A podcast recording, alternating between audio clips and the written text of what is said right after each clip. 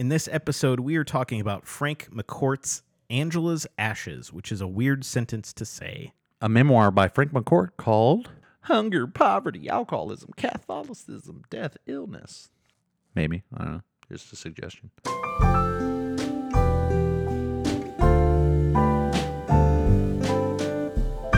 Hello and welcome to the Better the Bookshelf podcast, episode 47. In this episode, we are talking about Angela's Ashes by Frank McCourt. I am Ryan, and with me is my good buddy and fellow host, Jacob. Yes, hello and welcome to the Better the Bookshelf podcast, our little book club, book cult, book something or other, episode 47. Yes. I lost it for a sec, but we got it right back there at the end to make sure that we didn't have to re record this. Woo! I'm excited. Episode 47, uh, otherwise known as Suffering Part 2 um, of Yeah. our little two part microcosm uh, suffering segment that we've decided to kick off the uh, beginning of the year with. For those of you Yeah. who are unaware, if you were with us on our last episode, we did Nickel Boys, which was a pretty uh, intense book. And Yeah. spoiler alert for those of you who uh, I'm sure read Angela's Ashes along with us, this one is kind of a little bit intense in that way as well. Yeah, real happy childhoods Very these last two episodes. Yeah, very very happy childhood and adolescence. But that being said, we don't have too crazy of plans for Suffering Part 2. It's going to be a pretty standard episode. We're going to tell you a little bit about the author Frank McCourt. We actually have a treat. Yeah. A little present that was hidden in my uh, used copy of the book that we'll get to. I'm going to tell you a summary and then we're just going to get into it. Uh, I think we've got a few questions. I know I have a couple. Yeah. We may talk a little bit about themes. We may talk about some higher level stuff, but we'll mostly probably just stick. Mostly probably. That's a double. Uh, a Yeah, double, you didn't seem too committed to that. a double dip there into the not fence sitting, but uh, we'll dip a lot into um, some controversy maybe that surrounds this book that we literally did not know about until we just walked into the office and watched and uh, read a few things. So I'm excited about that. And then of course we'll get to our patented three tier, four if we're getting rid of it, five if it's going to die of consumption, six if uh, we're it's uh, there's not going to be a six. Yeah. But uh, yeah, and then of course could we burnish will- it to hell. we could do that. We could not uh, absolve it of its sins in Yeah. confession. That could be six. But then, of course, we'll tell you what we have in store for Suffering Part Three, which is our next episode coming up. Hopefully, not actually. Super I've got a couple books in mind. I'll figure it out before the end of the episode what I'm going to go with, and you might have something in mind as well. All right. So yeah, that's ex- that's exciting. This is exciting. No, you're- Suffering yeah. Part Two. I can. Your face says you're excited. Your voice sounds you're It's been not. it's been a couple episodes since we've had to have a beer in Yeah. lieu of the uh, flavored seltzer water. So you know you know that we're into it. we're, we're in for a good episode. So, uh, if you haven't read the book, uh, either with us or previously, I don't know, maybe don't listen until you read the book because it's weird to listen to a podcast about a book you haven't read. You're just going to get in depth discussion about something that you're not going to know a lot about. Uh, but let's talk about Frank McCourt. So uh, we both found things in our in our used books this uh, this time around, which is really funny. So in uh, in my book, uh, first of all, my book was chewed up by a dog uh, on Good like the, start. the bottom back cover. and you already had this. You didn't go out and purchase. The uh, Yeah, it was it was my it was my wife's copy. So uh, she rescued uh, our German Shepherd uh, when he was like a year and a half old, and I guess he went through a phase where he would pull books off the shelves and uh, you know just chew on them relatively lightly. Uh, so this one had you know chew marks in it, and some of the pages I had to like peel apart. I want to let you know, since you don't have any children, that is a that is something that spans multiple species. Because Oh, okay. um, my one year old will routinely do the same thing. So pull books down and start chewing on the spine, and, and I'll have to uh, I'll have to come down and be like, no, don't do that. That's not no, that's not what we do with books. So it's interesting. Another point in the I should not have kids column. It's just maybe it's just a, a uniquely mammalian sort of uh, instinct and reaction to literature. Yeah, I don't hear too many reptiles eating books, but true. you know, maybe there's some out there. Uh, so then the the other thing I thought was humorous is that uh, apparently my wife used a dollar bill uh, as a bookmarker because she had it all folded up and like crisp inside of there. Um, and so I use that as my bookmarker. So that was Nice. that was a fun thing to find in there. Everybody likes finding a dollar. Yeah. What did you find in yours? So I got mine from Half Price Books. Shout out to Half Price Books. I know they're not a sponsor of the show, but I love Half Price Books. I'm do just too. I'll plug them for free. Um, I love. They're like basically the first place I go to get books because I love it there. Yeah. But uh, obviously, yeah, I went there to get my copy of Angela's Ashes. Check out, get it in the car. I typically I like to thumb through uh, just to you know just Yeah, make sure it's, it's, my in new good book. order. I, I, I whiff. I get a little smell. I peel the the sticker off, and you know we set it in the the passenger seat, put the seatbelt on it, and drive home. just make sure it's safe. Well, this time as I was thumbing through.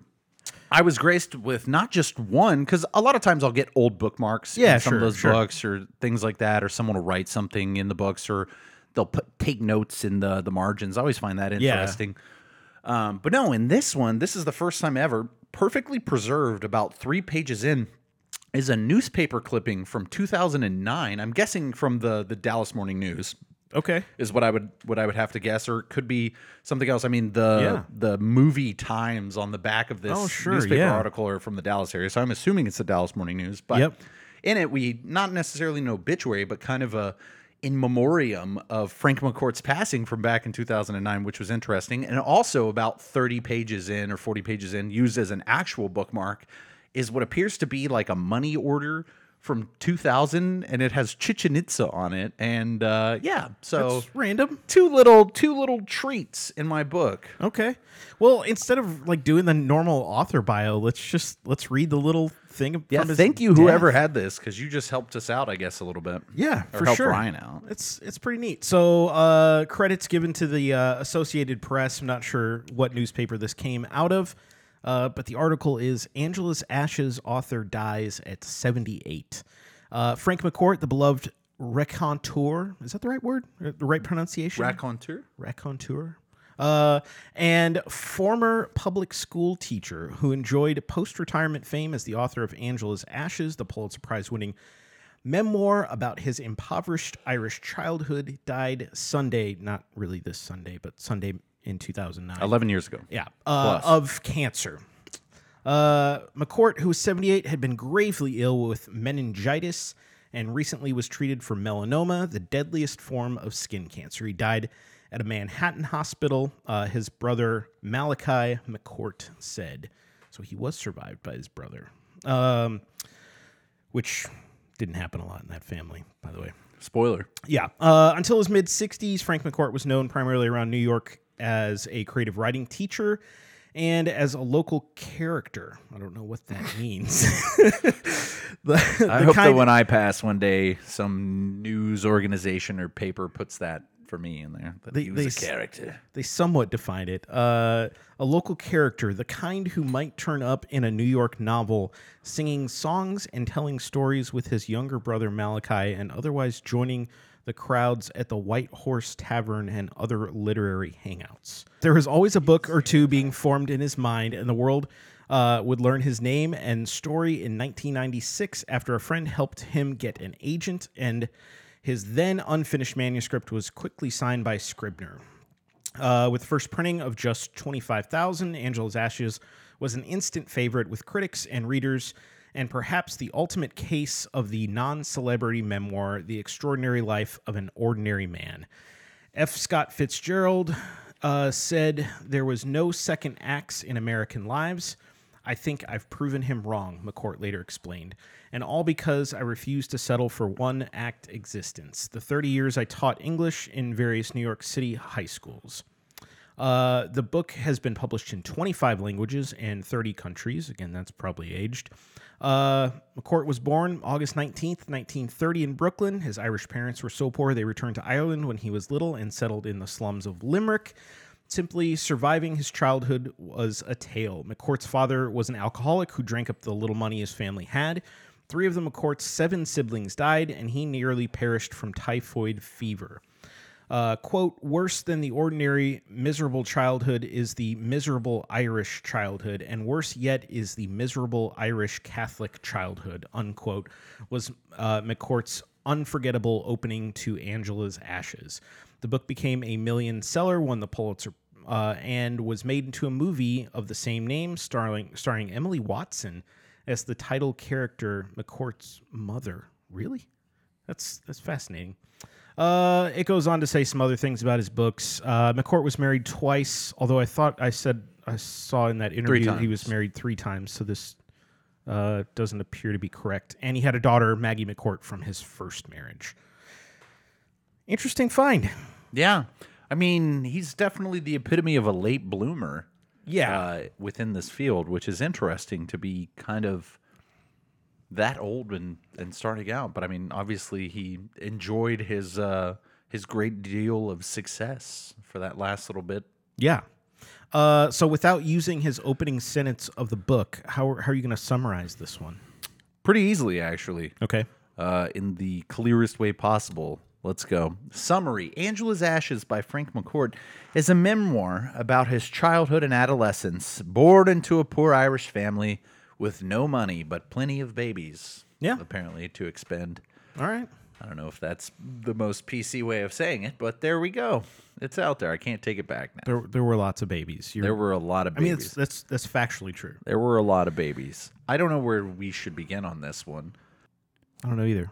I think the interesting thing here is because I feel like because I had not really, I had not even really known about this tangentially. It was not something that was on my radar. Um, I was not familiar with it.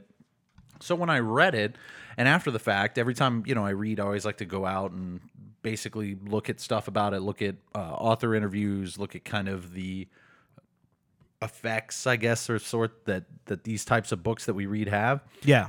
That this is kind of like the godfather of misery memoirs, which I feel are kind of uh, everywhere nowadays, you know, Yeah. 20 some odd years later, that this is kind of the first seemingly one that just sort of had something that people liked and it blew up that wasn't, you know, a historical figure of importance or Right. like they said, you know, a uh, wasn't a celebrity or someone else who would naturally have that audience. It was just kind of an ordinary person with this sort of troubled upbringing. And I don't know what it is about the idea of indulging in that in the sense of reading because that is the that is the the the strangest thing about about these type of things for me is whenever I think of memoirs, I think of um, people or characters that have you know kind of a great deal of significance, and it's kind of like oh, I'm peering in like peering behind that sort of veil of you know the mystery of this person, whoever this ubiquitous figure or Sure, these sure. people, and and kind of understanding their background. And it is it is odd to kind of um, essentially read a memoir about someone who ultimately is the most is is famous because of the memoir they wrote. Right, it's, right. It's it's it, it's just kind of this like weird cyclical thing for me, and I didn't really know how to feel because you know it's it is interesting. Um, I don't think I would say enjoyable to to read, but I don't know what it, what is it that you think kind of has brought life to this genre. I think people generally like flock to like voyeuristic tendencies, right? And and I, I don't mean that in like a in, in a weird way necessarily, but like we are inherently curious what other people are up to. That's why like, you know, uh reality TV is a thing, Fair. right? And has been for a couple decades now. Um, and to your point, like this this whole genre of like personal memoir is now sort of the kind of driving factor in like nonfiction, or you- it's certainly like literary nonfiction. I mean, I, I immediately think of you can think of kind of more fictionalized versions, but Sympathizer, is something that I kind of think of Yeah. that, or On Earth We're Briefly Gorgeous, two books we read last year Sure. that are very kind of similar. Troubled childhood and even Yeah. blankets. Yeah, I sure, mean, even sure. for that matter, it's like a lot of those, I guess, kind of have stemmed, and I, Mm-hmm. I feel like you, without paying attention to it directly, because you know, I haven't, we haven't read a direct book that said this is a memoir, right? Yeah, It's not yeah. presented as some sort of fiction or some other creative device. It's hey, this is this is a historical memoir that it's Right. like, oh wow, this is kind of I don't know. I, I think I would be dated to say it's in vogue now because it's probably been in vogue for, you know, 20 years now, but it still it's just I don't know, it's an interesting it's an interesting genre that I feel like I just don't get. Well, so you know, I, th- I think there's there's a couple there's a couple things, and I definitely have like a personal tie here. So, like one, I, I think that um, that writing is an act of catharsis, uh, especially writing like nonfiction, Absolutely. right?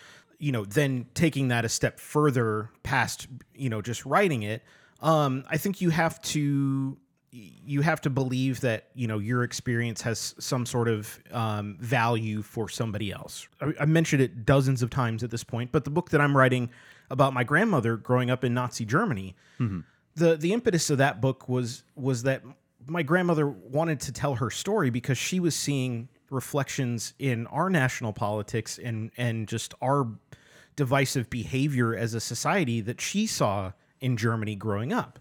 And her point wasn't um, wasn't that you know her experience was something that she wanted to share. Outside of it, just she wanted it to be a cautionary tale, and she asked me to do that. Yeah. And so, I- you know, I think that's the other thing is that outside of the personal experience, you could have a historical experience. We could do a whole podcast on, you know, just the impetus of memoir and why is it important? Uh, is it important that we know each other's experiences? Well, yeah, I, I like you said, kind of in a sense of voyeurism. I think there's two sides of the coin, right? There's the people who are curious because there is this idea, or at least there is this commonality, this connection that all human experience is is very similar. Mm-hmm. That that you know you'll have experienced things or thoughts or feelings or phases in your life when you were younger that maybe not universally, but that you'd be surprised in things that you thought like, oh, this is the only, like I was the only one that dealt with this, and then you come to find out when you get older and Yeah. you kind of meet other people and do all these things. It's like, wow, you you went through this sort of same thing as well. And so in a lot of ways, it's kind of interesting to sort of discover that connection.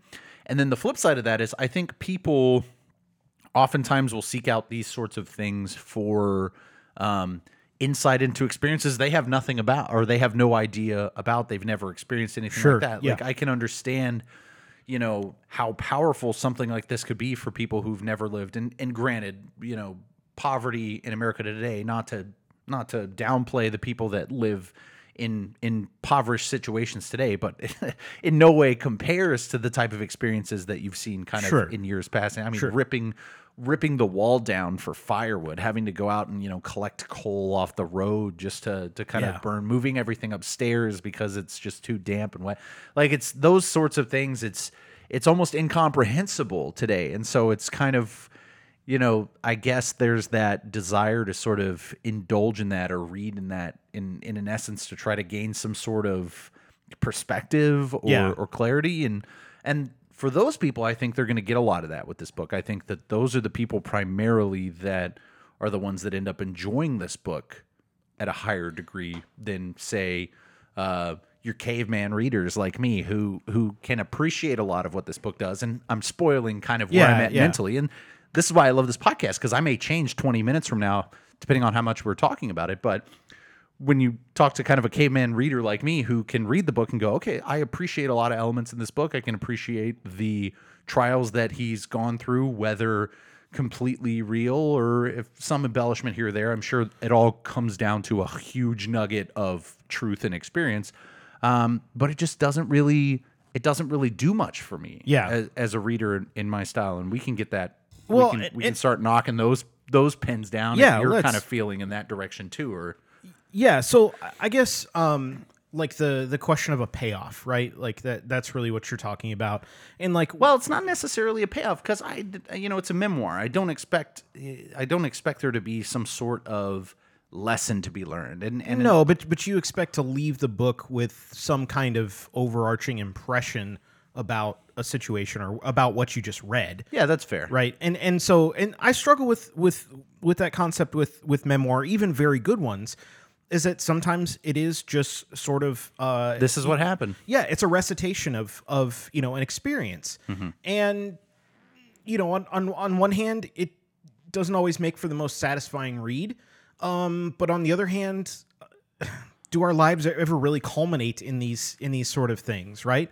Or do does one crisis just sort of fizzle out into you know some type of normality that swells into the next thing? And i mean if, if you just think about the things that like you know have gone on in, in your life even if i just take you know the last five years of mine there's there's never a point where you just sort of go like aha like this is all like cleanly all coming cleanly tied up. yeah, Yeah. like you know i'm gonna put a stop here and then you know i start this next part. And it's just um i think memoir sort of mimics that sort of uh, continuity in life. And it is somewhat dissatisfying as as a as a reader sometimes to to to read that. But there's something to be said for just the honesty of you know not uh not embellishing the situation right? Not not trying to to give inherent meaning to um the experiences that you're trying to convey. Right, because we spend, you know, we spend the bulk of this book kind of going through day by day, year by year of this sort of uh, situation, this deeply impoverished family, Frank's whole situation. There's people around him losing their lives to sickness or just poverty and his kind of experiences. And then we kind of get to this point where it's okay, he's pulling himself out of there, and then the book just kind of ends. So it's a very, you know, it's, it isn't what I would necessarily say was uh, one of those that you put down and you go, wow, like I just read that. It was kind of one of those I put yeah. down and went like, wow, all right, I'm done reading that. Like, Yeah. whew, that was a that was a, a brutal slog, and that's tough. Even even going into it as a again as a memoir, not expecting.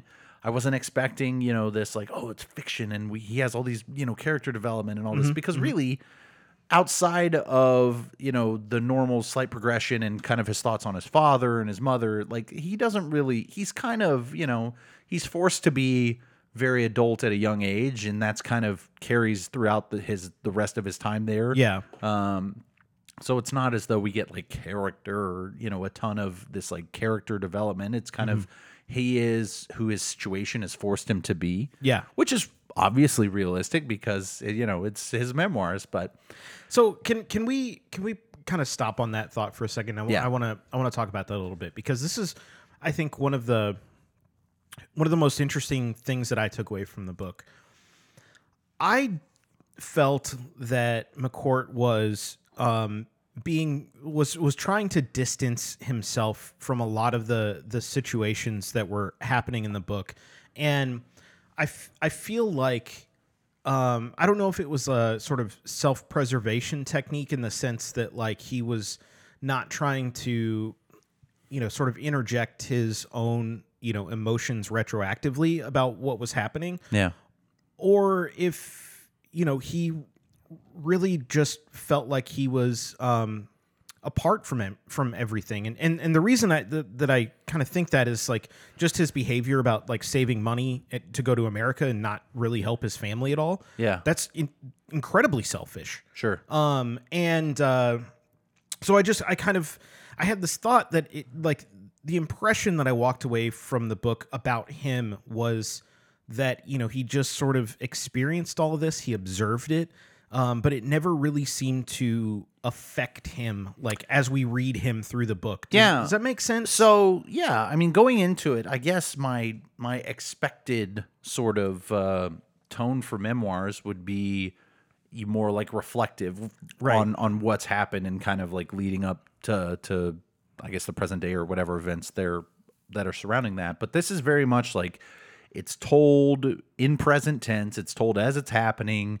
and we're kind of pulled chronologically through all these events that kind of repeat a little bit over. You know, it's kind of like, oh, and Yeah. more bad stuff happened, and more bad stuff happened, and more bad stuff happened, and more bad stuff happened. Then I moved to America at the end. Um, but it does seem like it was very like our narrative voice was very detached. Like it was kind of like he's he's top down looking at this, but at the same time trying to persuade the reader into believing that this is like, oh, you're following along with me through this kind of journey that my childhood took. And Yep. and yeah, I think you you hit the nail on the head that it's very it's very detached. It's very you know he's very distant. It's he's kind of like an observer to all of these Right. things that you would think would deeply affect him and deeply bring about like a lot of emotional turmoil and all these things. And maybe that just lend that to his writing style. Maybe it's just he was very because I, I think he was a very kind of dry. He didn't really get into a lot of like emotional. It was more so he's telling and not necessarily expounding upon these sort of uh, emotional tidbits outside of small little things with his mom and dad. But yeah, it, it it was kind of there was that kind of small disconnect in my mind Yeah. when I'm reading this, where it felt very distant for something that was happening so, you know, personally and so close Yeah. quarters around him. It, I- it it it felt very sterile. Yeah, I, w- I would say that like for something so personal, it felt very impersonal. Yeah. It- that's that's as concisely as I could say it.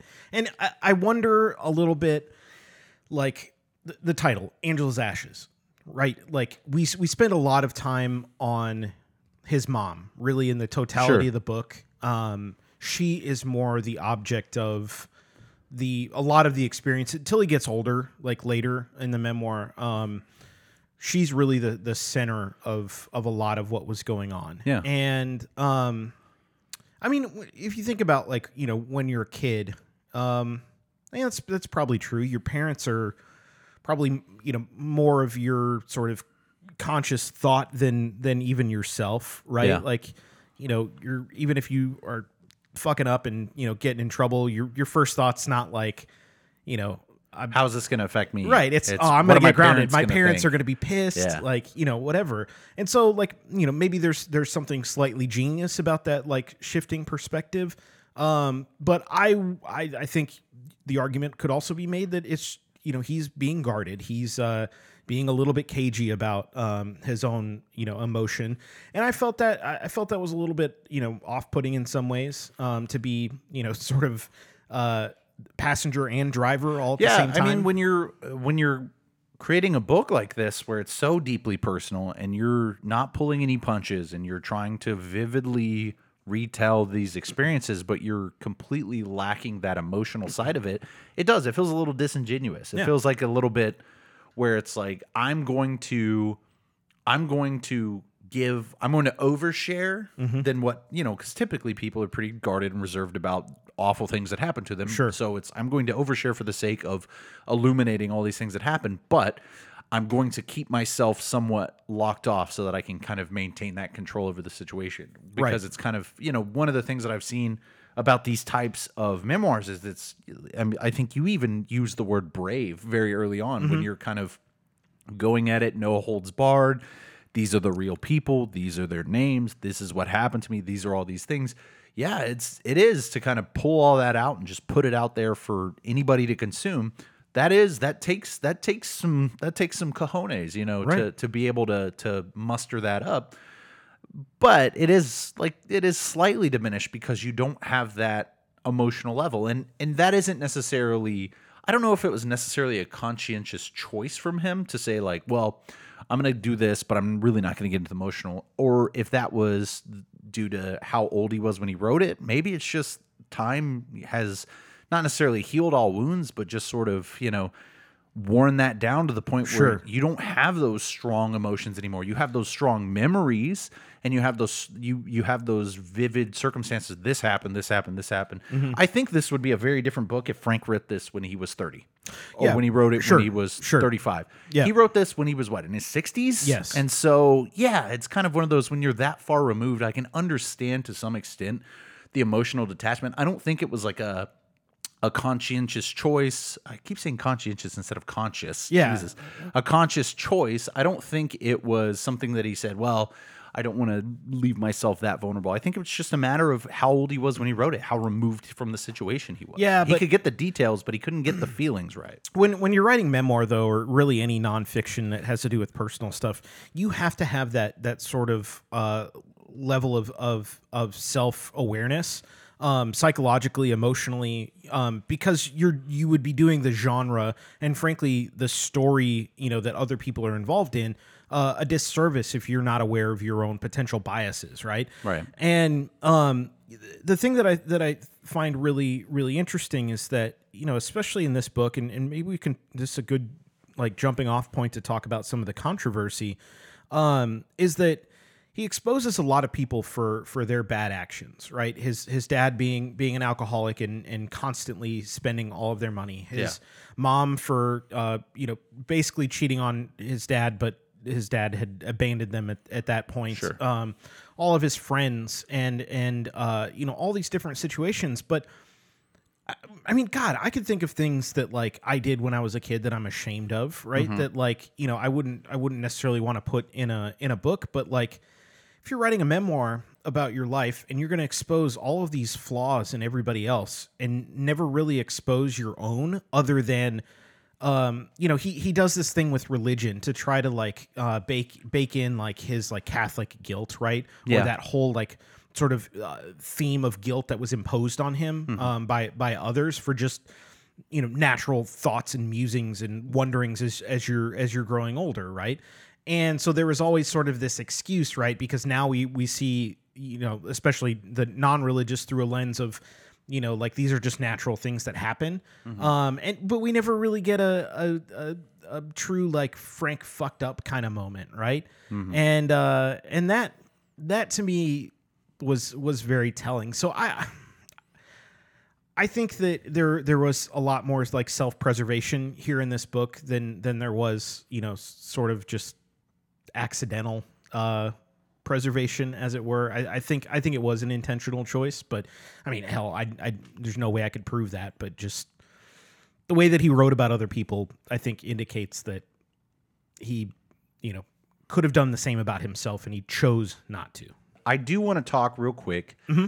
about the book stylistically. Okay. because I feel like anytime there's a book like this where there's some like weird little niche thing that the author does and that I think it's it's important that we make note of it and at least acknowledge how we personally feel about it. So the thing in this book there is a lot of colloquialism, a lot of kind of uh, Phonetic. phonetics, Yeah. which is to be understood with uh, the the time place of this. Like that doesn't bother me. Um, there are no quotes. There's some rough paragraph situations when it comes to a lot of in character dialogue, and there's a lot of character dialogue, and there's a lot of like asides. I do like the small little snippets whenever we get the poems and the songs and all that from his dad. That they're kind of we we have them a little bit condensed in there. That Sure. it's not done in that same fashion.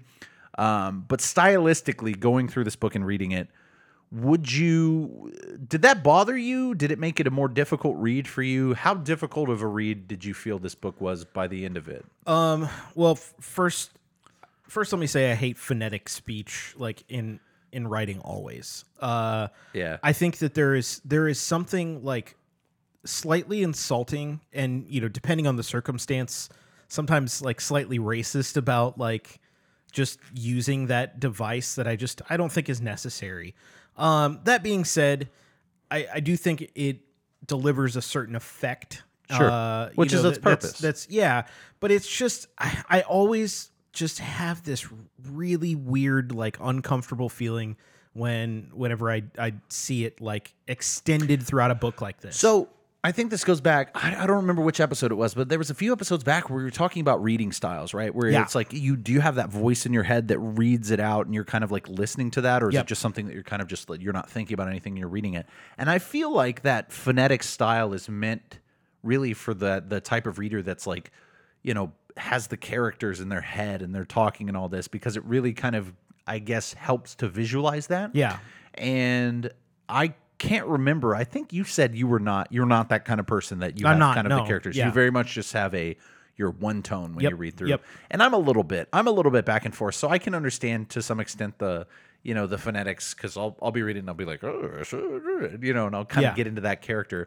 So that is interesting too that that kind of effect like you hate it. You absolutely right. hate it which makes sense because you don't have that internal reading style where you have different characters and different voices that you give to people. You're very much just words are on the page. I read them i think about them. And i'm Right. Eh, i'm wishy-washy right? I'm kind of a little bit of both. Some books i'll do That's fair. some of that. So it, it kind of helps but sorry, yeah. you can So back. I was just gonna say then you know kind of in in the overarching you know form then memoir is a little bit weird in that um obviously he's not writing down you know verbatim people's words right sure um, but he's got an impression for how people talk um, and the things that they might have said in situations. You know, we might remember a fight with our parents and roughly what was said, and we could probably reconstruct a conversation in our head. Um, about that, but it is not going to be the conversation. So using, you know, quotations and, and normal dialogue, uh, you know, visual cues is not appropriate sometimes in, in memoir. So I, you know, I don't have a problem with the way that he handled, um, you know, uh, just that whole piece of things. Um, I, I don't like the giant blocks of text. Uh, and I think that like, it, but if he would have broken things out in a more traditional, you know, like sort of format, this book would have been 700 pages. Sure. Uh, I mean, I do think that some of the uh, like editing and stylistic choice was just out of necessity, For brevity's sake. Yeah, con- like condensing everything. Um, but I think that my overall impression of like readability, I think it was fine. Like, Sure. I- as as far as like his writing style and editing choices and all of that, I it left me with a positive impression. I actually I read this fairly quickly. It was monotonous not because of its style, but because of its content. sure. Um, Which we can get into. Yeah, and and so I, I, I mean, I didn't really have too much of a problem with it from that from that angle. I, I thought it was very good, it, actually, except for the phonetic spelling of things. Okay. Well, it's I don't know. I always it's something I want to make note of. I I was annoyed by the no quotation stuff, but it, Okay. it didn't detract enough where it was just like I was bogged down. You know, it's something that you kind of adjust to about 20, 30 pages in, and you're Yeah. fine. Yeah. Um, do I love it? No. But does it completely derail the whole, you know, thoughts on the book? No. So, um, subject matter. Subject matter. This book pulls no punches early on. I think uh, we were talking about this briefly early on. The one thing that that kind of tripped me up though, before we get into the controversy, is I would say the first what 60 70 pages of this book it's just it's just everything. It's just getting worse and worse and worse and worse and worse and worse and worse.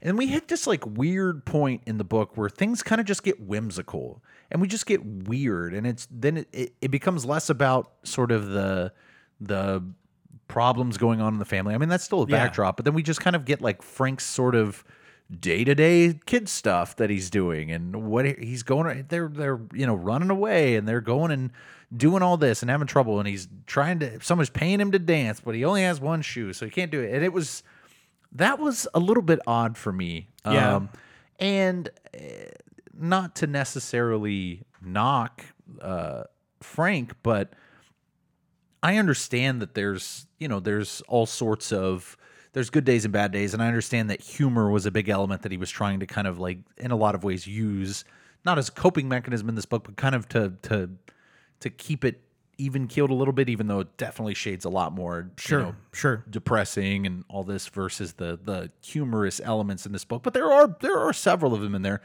i understand that it's kind of you know in a way to to counterbalance that but to me it just it's it's so out of whack. We just get so much just upfront all this sort of ugh, just depressing lobbed on us. And then we get like a little lighthearted moment. And at that point you're like oh oh what, what? And then it's just oh yeah. All right. And so my this guy that was at my school all Yeah. of his siblings died from consumption. And he got off from school and he was super happy about it but he wanted his sister to die in september. But then he died of consumption. You're just like cool. Um, okay I got I got a little bit of a confession to make. what's that Um, I don't know what consumption is. and I- tuberculosis It, it is okay. it's tb Okay. I I read the entire book and I wasn't sure what it was. What'd you and think- I, what- no, hang on. No, Okay. just hang on. Like I I meant to Google it the entire time I was reading it. And I kept forgetting, I kept forgetting, and then it's mentioned on one of the last couple pages, and I was like, damn it. I didn't Google it. I just read this whole book and I didn't Google what consumption was. Yeah. Uh so yeah, I I just I just figured like consumption was just like a cold or like I don't know. like they were starving or a Yeah, cold I, I never, I don't know, I've never heard TV. Yeah, that's the old. to. That's the old timey. Uh, the old timey phrase for good old tuberculosis. all right. Well, Yeah, they're coughing up blood. They're basically wasting away. It's yeah, awful. I, yeah, okay, that answers my question. Um, where were we before I derail? Oh, the lighthearted stuff. Yeah. Uh, I don't know. I, there were a few like moments of of levity that uh, you know I th- I think are are entertaining, and I mean the Irish like always have like their whimsical folk tales and stuff. I have, I have a whole book of like Irish folk tales, and you know, there's there are always like these elements of like, you know, just dark subject matter that you know just have these you know kind of lighter elements to it. And I think that's kind of fun, like the exaggeration and and whatever. And I, I I don't know, maybe he tried to weave some of those elements into this book, and obviously didn't have a great effect on you. I didn't I didn't find it jarring. I just found it uh, uninteresting and unnecessary. Sure. Um, but I mean, a lot of this, a lot of the book, you know, I found uh, uninteresting and unnecessary. I mean, you can you can drive home a point without being so long-winded about it. I think. Yeah, I mean, we do get to a point where it's it's you know we get parts that just seem to go on and repeat themselves over and over and over, and that's Yeah. not to diminish his experiences because you know if it's if it's all if it's all true and it's you know exactly what he what he went through, then it's I understand his need to to bring it all out to, to Right, put everything right. out there. But as a reader, it just kind of feels like we're repeating it. Like every chapter, it's okay. We're kind of getting the same vibe. He's, you know, he's at school. He's always struggling. His mom's struggling. His dad didn't. His dad spent the money on something else. Oh, they gave Yeah. his dad money and he spent it on alcohol again. And then uh, somebody died. Next chapter, it's it, we do. It, you do feel like you kind of get into that haze of rinse repeat for about Yeah. a hundred pages, and it's uh, it is unfortunate because it does really mentally bog you down some. Not so much that I like had to put the book down or anything, but in my mind I was just going like, I get it. It it's bad. Yep. It's really bad, and it Yeah. keeps getting worse, and it's awful, and it's even worse, and then it's still bad, and it's worse. Yeah. And for me as a reader, a lot of this, hey, it's our podcast. I get to I get to talk from my own, you know, viewpoint and standpoint and things that I like. For me as a reader, I look at it and I go, "Wow, there's a lot of there's a lot of interesting stuff in here." Not for me though. I just am so over this like cycle of it just gets worse. It just gets worse. Oh, look, here's some here's some humor and then it just gets worse Yeah. because it just it, it, it very it, it felt just kind of like filler episodes in a sitcom right you know Sure. Yeah. I, I I get that. you just get some stuff in there to further drive home the point that this is happening and then we'll eventually get it uh, something that oh well this kind of moves forward frank's life Yeah. Charles Dickens would have loved the this book. Like it is it is extremely Dickensian in its like misery. misery Uh, and- repeating itself over and over I did I did find some some things, you know, really interesting. Um I, I did find the interaction um with the extended family um interesting in that like they weren't always willing to help out in direct ways, but they Yeah. were always willing to help out sort of indirectly. Well, I know a person that, you know, can help you, you know, whatever, so I'm gonna stick you with them. Uh, you know, like the aunt was a miserable bitch. like, Yeah. Just an awful person. Um, and so I, I, th- I thought that was interesting and, and just sort of the, the overarching concept of like when you are also in, you know, a, a poverty situation, like how do you help other people who are, you know, slightly down the ladder from that, right? If you have Yeah. nothing, how do you give nothing to somebody who has less nothing, you know? Um, and, and that, that struggle, I think, uh, was, was really difficult to watch. And then, you know tied to that you had the you know these social programs through the through the churches right and uh you know just the the shame peddling that that went into that. And uh still the expectation that like you know you you needed to to give back and to uh you know be a part of this this community and you know uh just sort of wallow in in misery. But if you get anything you still owe it to the church um yeah. despite the fact that you know they'll make you pay you know sort of emotionally to beg for for stuff i mean the, the whole concept of christian charity and I don't, I don't know what mccourt's religious beliefs were later in his life when he was writing well, this i think would he's very just non agnostic Yeah. maybe atheist that's what i gathered knows? from watching a few interviews that he did Yeah, so I mean, he's he's definitely you can tell writing from uh, sort of a critical lens when it comes to religion, um, and you know that that comes through maybe rightly so um, with with some of those interactions, but.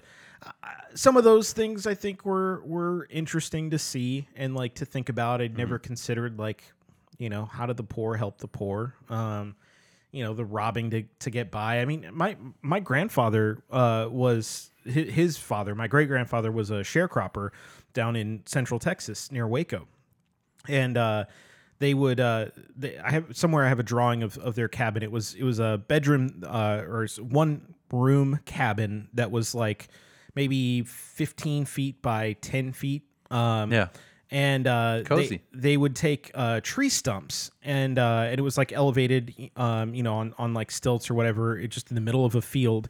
And uh, they would take tree stumps to make the steps going up to the front. And every winter, they were so poor that it was they could pull up the steps or they could start tearing the house apart for for firewood. So like even them destroying the house in this book, I was like, oh, my grandfather did that. My grandfather stole chickens from the farm, uh, and uh, and you know when they didn't have anything to eat and so I, I thought of my grandfather a lot, like because he would tell these these stories uh, when when he was alive, and you know he he was much more humorous about it though. Yeah. Um, you know he would say this it was really hard, but you know this and these are the things that we did, but it was always kind of like how crazy is it that we did this kind of thing. Um, Well, a lot of that probably comes down to the family unit too, and that's True. part of the dysfunction in this book is that true. you don't really have a family unit. He's having to play, you know, child and parent, and Yeah, although my so my grandfather had uh six brothers and sisters.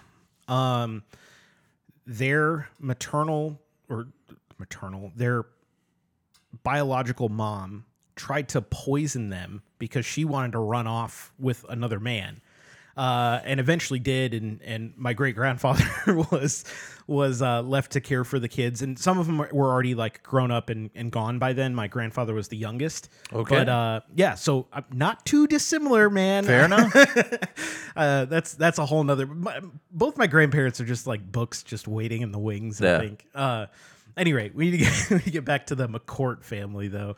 Um, but yeah, I, I think some of the some of the elements of just sort of the the day in the life kind of thing were I thought were really fascinating about this book. But you know, maybe not enough to redeem the overarching kind of view that I have of this thing. Did you know that there is apparently some controversy about Yeah. this book? I don't know if it's. I'm sure it's grossly outweighed by all the positive uh, reviews and buzz and everything. But I guess anytime you get memoirs like this, there is that potential controversy of uh, other people maybe that existed in the same time, uh, people around you that uh, basically say, no, it didn't happen like this, or Yeah. it's a very one sided. You're kind of just you're putting all of these things out there that aren't necessarily true.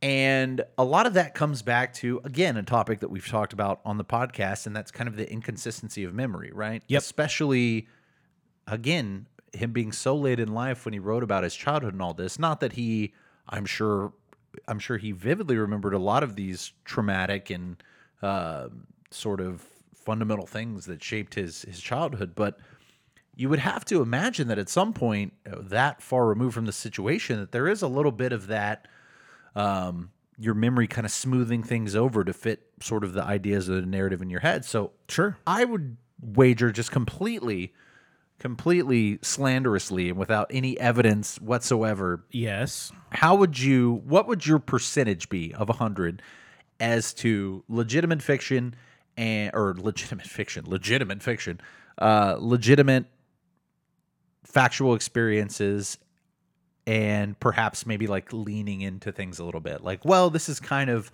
this is kind of there's what's ireland you know stereotypically historically known for? The absentee drunk father the like suffering mother poverty all these other things. How much of that is kind of like a collective consciousness that you're kind of like Yeah. leaning into to sort of fill in those gaps versus tried true it happened on this day at this time this is all that happens? Because i genuinely think that if you wrote a memoir using only things that you evidentially could prove exactly mm-hmm. happened like that, you would have a pretty boring memoir. A lot of like Yeah. your the purpose of your memory is to kind of fill in those gaps and and fill in those things. So if it's me, I'm just gonna throw this out there completely Yeah. uneducated, and someone who's probably a Frank McCourt truther on Twitter can hit us up and complain. Yeah. I'm gonna say it's 70 30. I'm gonna say about 70 probably tried, true, actual, and maybe 30%, you know, to kind of give that to really drive home a lot of what's going on, to kind Okay. of lean into that sort of uh stereotype or that sort of shared consciousness that that like impoverished early Irish experience. Um. Okay, so I'm gonna I'm gonna take a bit more of a of a uh, I'm just, intellectual I'm approach. calling him a I'm calling him a 30% liar just out of nowhere because I'm trying to stir up some controversy because there's already some controversy. I mean, Yeah. it's out there. A lot of I'm gonna a lot of people in Ireland have disputed a lot of what he has said Yeah. occurred and people and life in Limerick and things of that nature. So Um, yeah, I mean, honestly, you're probably way off. It's probably a lot more that that is not factually correct. So Oh. I, I had um, one of one of my um, nonfiction um, creative writing teachers in college. His name's uh, Daryl Farmer. He's he's written uh, a few books. Uh, one one's called uh, "Bicycling Across the Divide." He like rode a bike across America, quite literally. Okay. And wrote, wrote a book about it. Um, he uh, his most recent one um, was a bunch of uh, short stories uh, from Alaska. He's been teaching up at the University of uh, Fairbanks, I think. Um, and uh, and he has th- these short stories really phenomenal. I, I love that. Um, and uh, so we talked in his classes um, a lot about this this sort of concept of you know truth in um, in memoir. And um, you're gonna you're you would get different answers from from everybody about that. But you know some of the conversations that that sort of circle around like you know what is truth? What is um what are facts right? Um and i think at the end of the day my my sort of thought when it comes to to this is that um salient facts things that you have like you know documentation of that would that would stand up in a court of law um when it comes to memory and, and and personal memoir those things are very far and few between and when you when you set out on a project like mccourt did um, to write about your childhood um, it may be more important that the reader walks away with an impression about Sure. what you went through versus um, the actual salient facts. Because the, the truth is that if you called your mother tonight and said, Hey, do you remember, you know, this Christmas when I got my, you know, Super Nintendo or whatever your favorite like Christmas present was? And you might remember that exactly this way. And she's going to say, That's the wrong year. I actually gave that to your sister and you just liked it more and whatever. And you could put a gun to your head and and say, "Don't you remember it this way?" Or you know, you have to remember it the way that your mother does, um, or I'm going to shoot you in the head, and you're never going to remember it that way. Yeah. The the truth of that experience is yours and yours alone, and your mom's is hers and hers alone, and you, you you're never going to be able to really reconcile those those two things together. And that's that's really it's it's a cool and complicated thing when it comes to to memoir, especially when you have real people and real experiences that you're trying to to weave into this. So, yeah, I I, I think McCourt would eh, probably less of this book is is actual true like court evidentiary type documentation than it is just it's sort of that the it's not that kind of a book. Yeah, and and let's be honest too. Like when when you're a kid, you're you're pretty awful at remembering stuff, right? That's fair. And you're pretty awful at understanding things. So your impression of a certain situation is probably way different than you know what your mother or your father's was at at the time, right? Yeah. Uh, and certainly time is skewed. I mean, uh, I remember uh, Mike. Just I'll say this, and then we we need we need to talk about the controversy. Okay. I remember my grandmother's uh, house growing up. I was uh, probably five years old, six years old when they when I saw it last.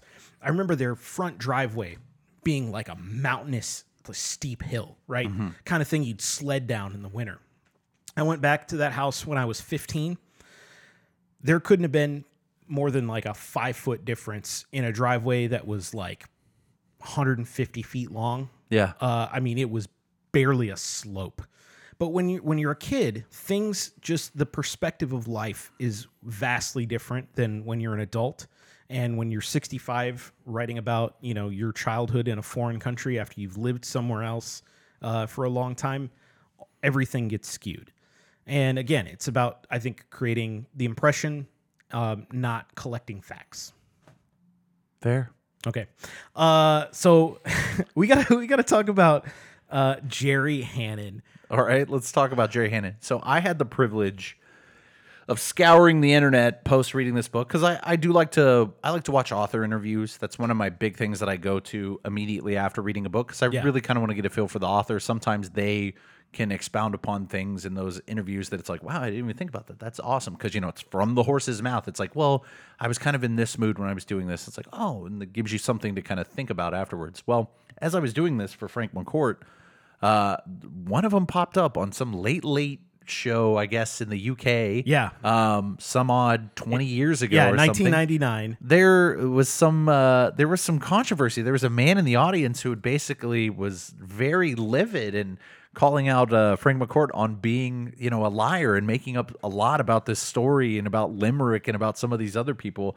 And it was fascinating because he apparently he's written some books in direct opposition, or I guess is sort of a counterpoint to uh, to the memoirs that McCourt wrote. Yeah, he has he has a list of 117 uh like things that were inaccurate about Angela's ashes. Give me four. Uh, I'm actually I, I couldn't find the list. What? So yeah, it's it's not it's not linked in Wikipedia. How are you going to sell me on the list and Uh, then you he's can't he even doesn't give me any? he I don't know he just he seems Maybe it's like behind a he's just- paywall somewhere. Yeah, maybe.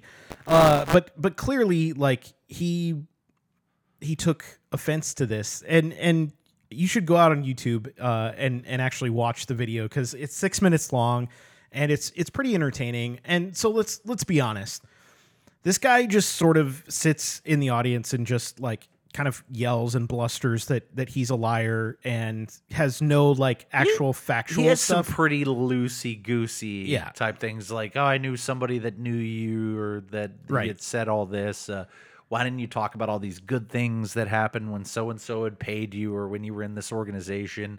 Uh, this woman who you said you slept with was three days from her deathbed, and so you're some lascivious pervert or something. For yeah, that. And- yeah. Which McCourt, it's interesting because McCourt then says that he changed the name of that Right, person, right. Which is interesting. Um, I'm guessing, I guess everyone outside of his family, then perhaps names could have been changed for Uh, that sake, but it doesn't seem like that. I don't know. It it doesn't seem like uh, I'd never in any of the interviews I hadn't heard him say anything of that nature. So I assumed that these were just like the people. Yeah, I, I don't know, but yeah, this this guy definitely uh, definitely had some some things, and he's like sweating his ass off as he's like you know yelling, uh, trying to yell him down, and the, I don't know who the woman was in the audience at the end that was basically like you're you're a crazy guy, like just stop. Um, but seemed to seem to know this guy or at least be familiar with his stuff, but. But- the Irish in general seem to maybe not like the That- impression, yeah, that or some me, Irish. That sent me on a on a on a rabbit hole. There was apparently because you know the book was made into a movie. There was uh, a pretty substantial group that were kind of like boycotting when the movie came out. That are very adamantly uh, opposed to the book. And I mean, to some extent, I can understand it because it's a very, you know, whether or not it's entirely intentional, it, it does paint a pretty bleak and stereotypical kind of view of Ireland as being this sort of Sure. drunken, backwatery, poor.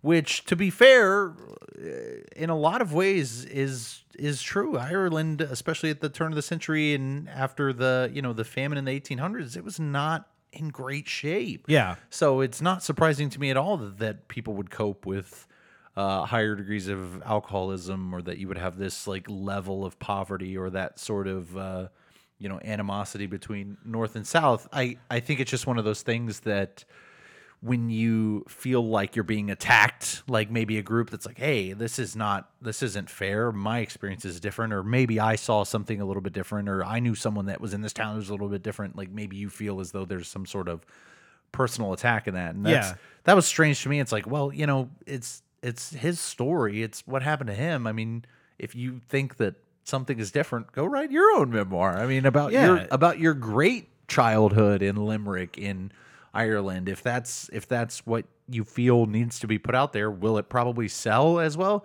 Probably not, because people love their misery memoirs, Right. as we addressed earlier. But yeah, that is interesting to me that a book like this would garner so much controversy. Well, especially since it doesn't really address like I don't think like Irish society as a whole. Yeah, it doesn't- It's, it's- it's focuses on his family. It's and very isolated. Yeah. So like to to to think that like, and and yes, there are certainly like Irish stereotypes that were that are played up. They're little in- or I. I shouldn't say played up. There there are Irish stereotypes that we have that some of the the characters in this memoir or individuals in this memoir exhibit, right? Like the the drunkenness, right? Sure. Um, that's just everybody, you know, says that Irish, you know, drink and and whatever, right? And so like his dad being an alcoholic, maybe they didn't appreciate that that like perpetuates a stereotype that you know uh, probably is not true, like for the entirety of of society. So you know, I can, I can get those kind of things, but you know, it's, it's just like anything else. Like, really sit down and think for a fucking second before you get like your panties in a wad about somebody doing or saying something. Are they really saying something about you, or are they just saying something about something more specific? And I could I could get if he was making a larger social commentary about the Irish, but I feel like that is not this book. Um, if anything, he's probably making more social commentary about uh, the Catholic Church Oh, than anything in yeah. this. I mean, Uh, Yeah. and I mean, and so like get upset about that, but like everything else, like come on, let's let's not be outraged about things that are not worthy of being outraged. that's fair. Uh, but then again, this book wasn't about you know anything that I care about. Although I don't know, I mean, like from a societal standpoint, like I don't know if if he was like in you know north central Texas, if uh if I'd be more offended or you know rural Wisconsin. There's nothing or deeply something. personal Yeah. about this to you, so it's kind of hard to get offended Yeah. by proxy. But I mean, again, I think I think it all of that just goes back to the the discussion about truth, right, and memoir. And when you when you expose, you know, difficult topics, um, and under the the umbrella of nonfiction, um, then there is the the potential that other people's memories are going to be different, and that you're going to have conflict because of that, uh, for better or or for worse. That's tough, man. I I can't imagine being a, a writer in that sphere because you do you open yourself up to so much more criticism Yeah. than in basically any other. I mean, at least in traditional nonfiction, a lot of the stuff you're talking about is easily researched, and so you kind of can do your due diligence to make sure Sure. that you're not leaving yourself vulnerable to that type of attack. In fiction, hey, it's fiction. I made it up. So Right. if it if it resembles some story somewhere else, uh, I mean, story. There's only like what five stories that ever exist or something like that. you Right. know? Yeah, that's the So- argument.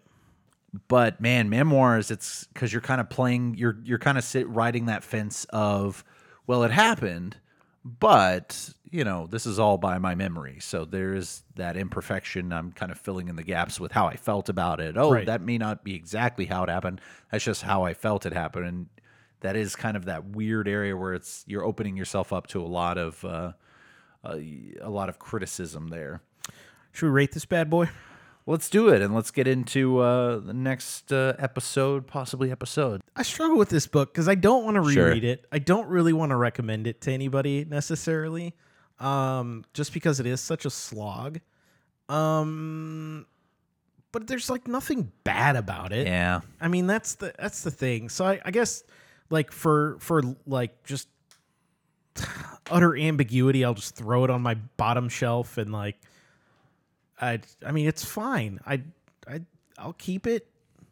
yeah I just shrug my shoulders at it. it very much fits in that uh you know there are books that we've read on here that i've been very passionate about positively blankets gentlemen in moscow things Yeah, of that nature yeah. it's very easy to figure out where those goes there's things that i've been very passionate about negatively it's Oh, yeah.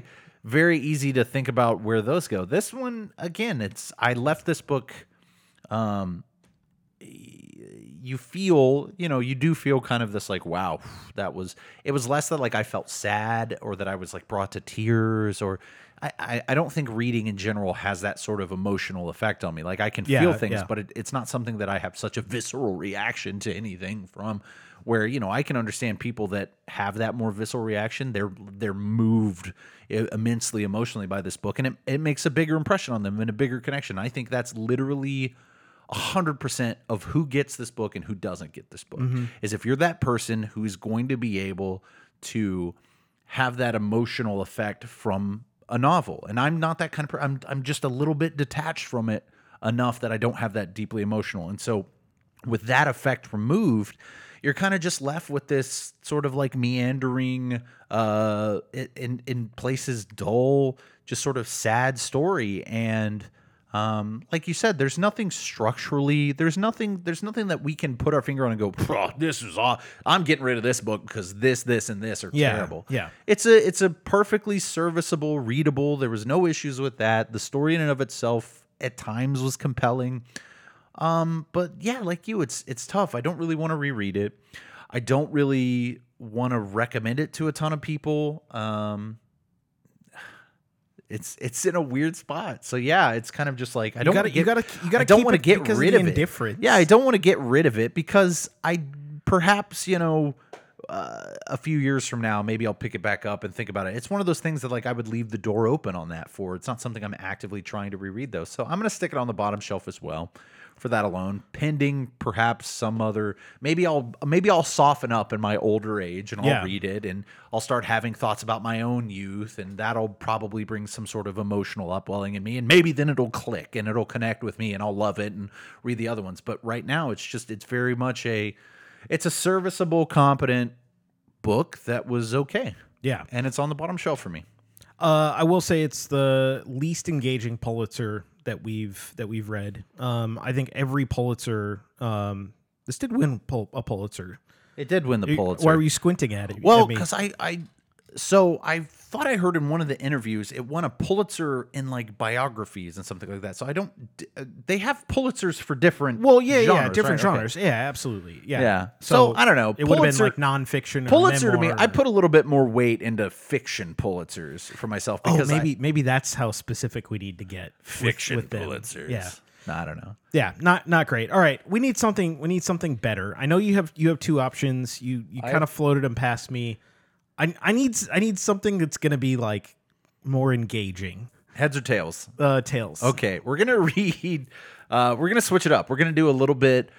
Uh, we've we've had some very rough childhood things. We're just gonna. I'm gonna completely switch gears, go left field here. Okay. and let's kick it into some Cold War era espionage, British, Soviets, East West Germany, covert, who done it, twists and turns. Excellent. Uh, a little novel called "The Spy Who Came In from the Cold" by John Le Carre. okay. Um, published back in 1963. So published basically in the height of the Cold War. So it's an interesting yeah. novel. A movie was made of it. You're a big Bond guy, so like I feel like this is in your wheelhouse, right? Sure, that yeah. like espionage, spy versus spy type situation. I don't think it's won any awards. I have no idea what other works uh, our our author here has made. So We- it, it might be one of those just we just read it and it's just a fun little book. we need a palate cleanser. Sure. That's the. I, hopefully this this can be it. So Sure. Here's the deal. I, w- I was gonna do a play like I was on You've this. been you've been you've been Yeah. throwing this play out there for about a month so plus now. I thought I'd I thought I'd test the waters on see what uh see what a tweet just looking for book recommendations would yield. Not a fucking one. so w- the people aren't going to We, decide. we don't have a very social media heavy uh, no, I, I, fan get- I base. get it. It's Twitter fine. Twitter's just whatever. Listen, like I'm- not a lot of people like Twitter. I'm on Twitter. I don't participate in Twitter if Yeah. that makes sense. So here's what I'm gonna do. I'm one. I'm scrapping the the People's Choice for now. Uh, two. I'm scrapping the play because I think that we just need to get like into a happy place. Okay. We still, man, we still need to get some fantasy. That's like one of our genre. That and horror and romance. Those are our genres we haven't delved in yet. Uh, A good a good buddy of of ours has recommended The Way of Kings by Brandon Sanderson, and it's I've I've got it. It's been on my shelf, but it's about you know 14 inches That's thick. yeah. That's the problem with some of these fantasy novels Yep. that are really highly regarded. Very small font, eight hundred plus pages. Yeah. Same with horror too. Some of uh, Stephen King books, things of that that I've seen that are recommended. They're like Have you- monstrous. Have you watched The Outsider on HBO? No. Uh, so Jason Bateman is directing and he's acting in uh, in that show. Sure. and it's based on a Stephen King novel that Yeah. I've never heard of before.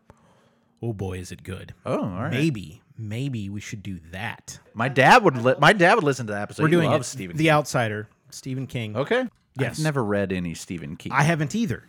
Never, never a single one. I've seen tons of movies based on his books, but never read Stephen King.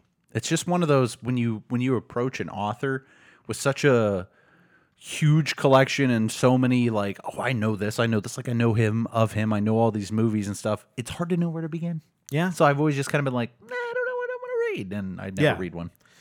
And I've I've asked my parents before because they've read some of that, and they're like, "Oh, you should read this, this, this, this," and they've read you know half a dozen stuff each by by him, and I'm Sure. like, "Okay, well, just like give me one, guys. Yeah. just We'll just start at one. Yeah, and don't make it the best one because then I'm going to be disappointed the rest of the time. Like make it make it a good like entry level. middle middle one. Yeah. Hopefully, yeah, our next two episodes should get us out of our little uh, suffering funk. Not that again, I mean, Nickel Boys were we both love that. This book was a little bit lower for us, but we'll we'll we'll be back around Be good. for some more suffering. We just need a break. Oh God. I just need a break. So next book is The spy who came in from the cold. okay. Thank you. I could not remember it. and remember the title. And then the book after will be The Outsider by Stephen King. Thank you for listening to this episode, and until next time.